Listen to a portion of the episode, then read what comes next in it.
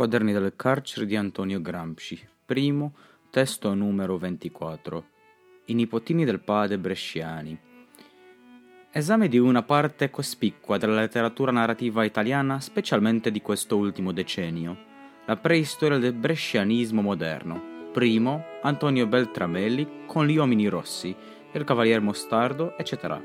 Secondo, Polifilo, Luca Beltrammi, con le diverse storie su Casato Olana. Terzo, la letteratura abbastanza vasta, più tecnicamente di sagrestia, in generale poco conosciuta e studiata, nella quale il carattere propagandistico è apertamente confessato.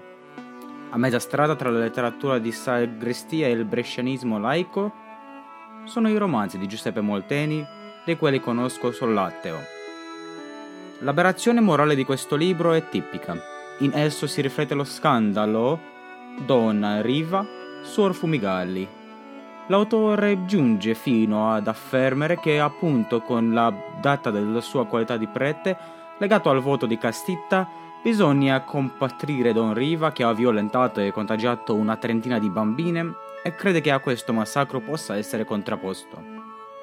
Come moralmente equivalente il volgare adulterio di un socialista ateo. Il Molteni è un uomo molto noto del mondo clericale, è stato critico letterario e articolista di tutta una serie di quotidiani e di periodici cattolici. Il brescianismo laico assume una certa importanza nel dopoguerra e va sempre più diventando la scuola letteraria preeminente e ufficiale. Ugo Oggetti mio figlio ferroviere. Caratteristiche generali della letteratura di oggetti. Sono diversi atteggiamenti ideologici, scritti su oggetti di giovani Ansaldo nelle riviste dove l'Ansaldo collaborava. Ma la manifestaz- manifestazione più tipica di Ugo Oggetti è la sua lettera aperta al padre Rosa, pubblicata nel Pegaso e riprodotta nella civiltà cattolica, col commento del padre Rosa. L'oggetti dopo l'annunzio della avvenuta conciliazione tra Stato e Chiesa non solo era persuaso che ormai tutte le manifestazioni intellettuali italiane sarebbero state controllate, secondo uno stretto conformismo cattolico e clericale, ma si era già adattato a questa idea. E si rivolgeva al padre Rosso con uno stile untuosamente adulatorio delle benemerenze culturali delle compagnie di Gesù per impetrare una giusta libertà artistica. Non si può dire alla luce degli avvenimenti posteriori discorsi del capo del governo se sia più abietta la postazione dell'oggetti o più comica la sicura baldanza del padre Rosa, che in ogni caso dava una lezione di carattere all'oggetti al modo dei gesuiti, già si intende.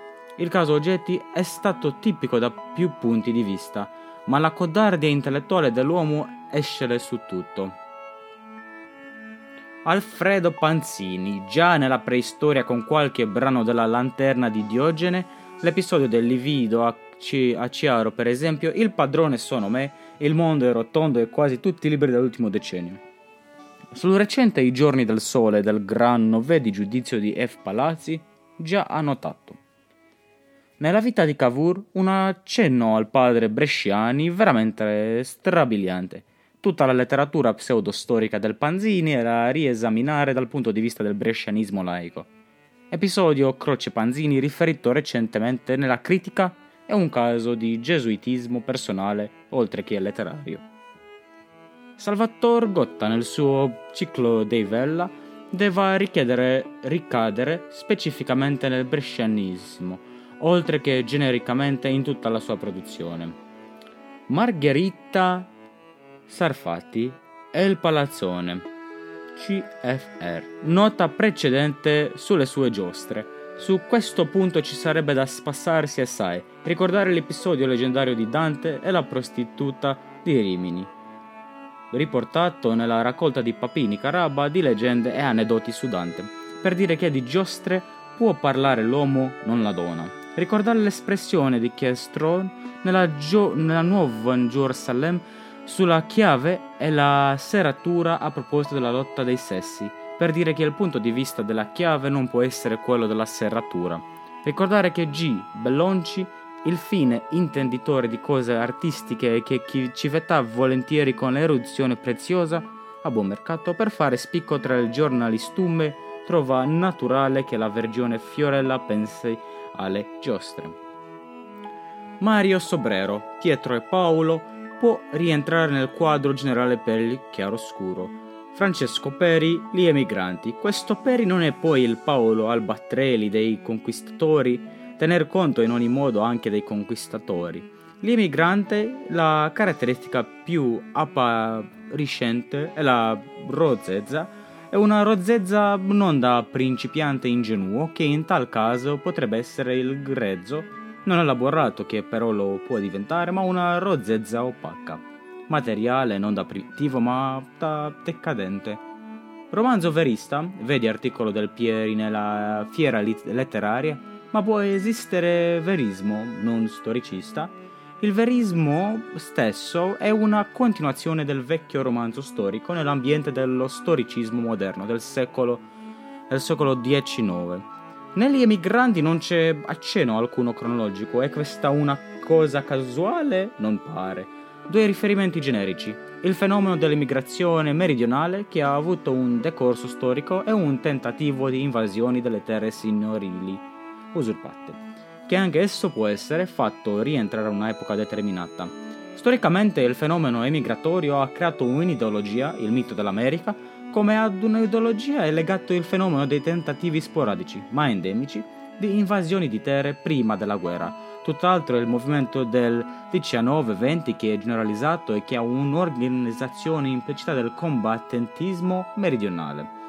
Negli emigranti l'uno e l'altro fenomeno si riflettono in modo rozzo brutale, senza preparazione né generica né specifica, in modo meccanico.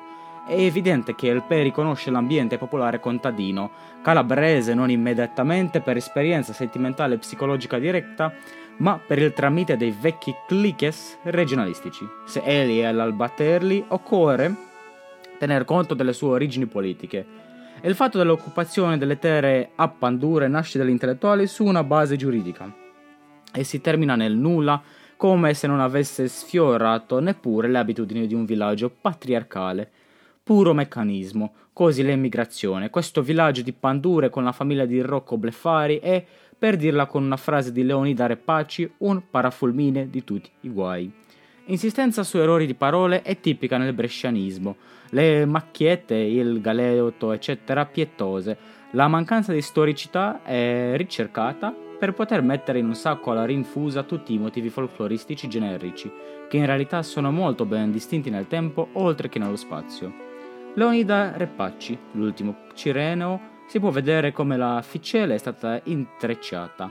Umberto Fracchia non ho letto nulla, mi pare che in Angela Maria ci sono elementi che rientrano in questo quadro. Nella intelaiatura generale occupano il primo piano oggetti, peltramelli, panzini il carattere gesuistico è in essi più appariscente e più importante e il posto che essi occupano nella valutazione più corrente, oltre che per un certo riconoscimento ufficiale, Beltramelli e Panzini nell'Accademia, vedere libri di divulgazione critica. Tipico deve essere il recente libro di Camillo Pelzini. Continua. Grazie.